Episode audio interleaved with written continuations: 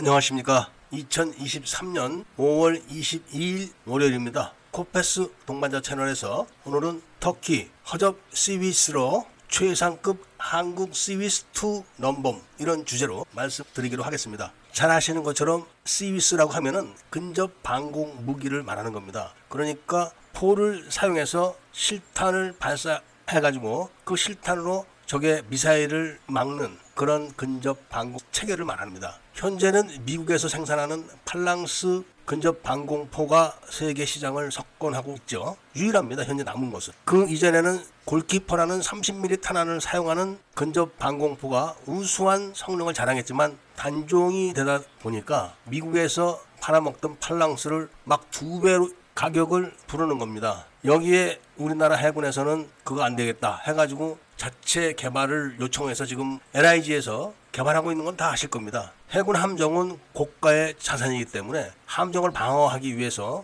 장거리, 중거리, 단거리, 근접 이런 방식으로 적의 미사일 공격을 차단하고 있습니다. 그중에서 최마지막 단계인 근접 방공기도 굉장히 중요한 겁니다. 그렇기 때문에 각국의 해군에서는 근접 방공 무기에 대한 신경을 안 쓸 수가 없죠. 여기에 터키가 또 끼어든 겁니다. 터키에서 건조하는 이스탄불급 호위함에다가 바로 35mm 쌍열포로 구성된 근접 방공 무기를 장착해가지고 선을 보인 겁니다. 현재 70개국이 넘는 나라에서 주문이 왔다. 이렇게 지금 선전을 하고 있는데 그것은 뭐 확인할 바는 없지만 저런 쌍열포로 만든 근접 방공 무기를 70개국에서 사간다는 것은 말이 안 되는 겁니다. 미국은 자국에서 생산하는 팔랑스 20mm 벌컨포 방식으로 발사하는 근접 방공 무기를 갖고 있는데 이게 힘이 약해가지고 대한미사일을 요격을 해도 그 요격된 미사일이 그대로 밀고 들어와가지고 함정 근처에서 폭발해서 피해가 컸다고 합니다. 그러니까 20mm 실탄 갖고는 위력이 약해가지고 맞춰봐야 저지를 못한다. 이게 증명이 된 겁니다. 그래서 미국은 30mm 탄환을 사용하는 골키퍼를 갖다가 실험을 했는데 이 골키퍼로는 대한미사일을 막을 수 있다는 것을 증명했습니다. 그래서 미국이 골키퍼를 장착하려고 했는데 미국 방산업체에서 막 로비를 해서 결국은 도입은 못했습니다. 그렇지만 앞으로 미국도 한국에서 개발된 CIWS2가 등장하게 되면은 그거를 안 쓸 수가 없다고 합니다. 현재 우크라이나와 러시아 전쟁 여파로다가 미국 해군과 나토 해군이 건함을 서두르고 있습니다. 그리고 다른 나라 해군들도 건함을 서두르고 있는데 거기에는 반드시 근접 방공 무기가 들어가야 되는 겁니다. 이 시장을 앞으로 한국에서 생산하는 30mm CIWS2와 미국에서 생산하는 20mm 팔랑스가 대결을 하게 될 겁니다. 그런데다가 최근에는 무인 수상정들이 막 공격을 해대는 그런 추세에 있기 때문에 이거를 막기 위해서 추가로 더 장착을 하는 추세에 있습니다. 그렇게 커져가는 시장을 보고 터키가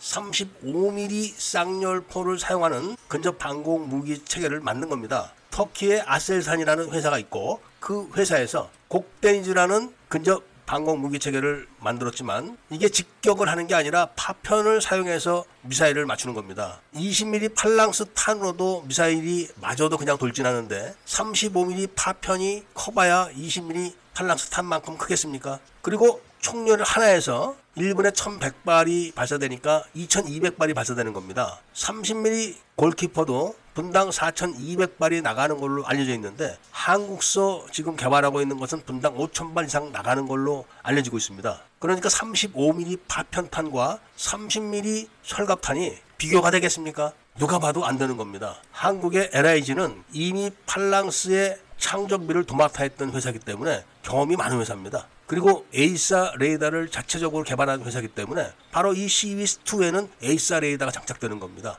거기다가 각종 센서들이 또 추가되기 때문에 앞으로 무인 수상정의 공격이나 무인 공격기의 공격을 막는데도 아주 좋다고 합니다. 러시아의 호위함이 바로 우크라이나의 무인 수상정 공격으로 파손된 걸 다 아실 겁니다. 이런 새로운 공격 전술 때문에 앞으로는 모든 수상함에 추가로 바로 이 근접 방공 무기 체계를 장착한다는 거니까 수요가 더 늘어나는 겁니다. 거기에 터키가 허접한 근접 방공 무기 체계를 들고 시장에 접근을 하는 것인데 한국은 이미 40mm 쌍열포를 CIWS1이라고 해가지고 사용해본 경험이 있는 나라입니다. 해군에서 최고로 나쁜 무기가 뭐냐 이렇게 물어보면 바로 저 노봉이라는 CIWS1을 지적하는 사람이 많습니다. 오죽하면 젓가락포라고 했겠습니까? 그런 젓가락 포를 터키가 들고 나온 거를 보고 앞으로 근접 방공 무기 시장은 한국이 그대로 다 석권하겠다, 이런 생각을 한 겁니다. 그리고 참고로 터키라는 국가명을 튀르키예라고 다들 고쳐서 부르는데 그럴 필요가 없습니다.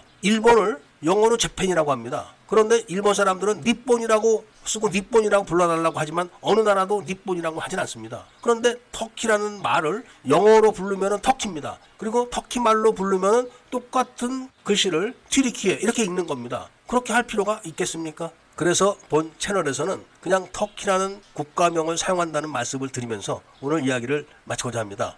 애국 시민분들과 밀매분들께서는 구독을 꼭 좀 해주시고 좋아요와 알림 설정을 부탁드리면서 이야기를 들어주신 데 대해서 감사드립니다.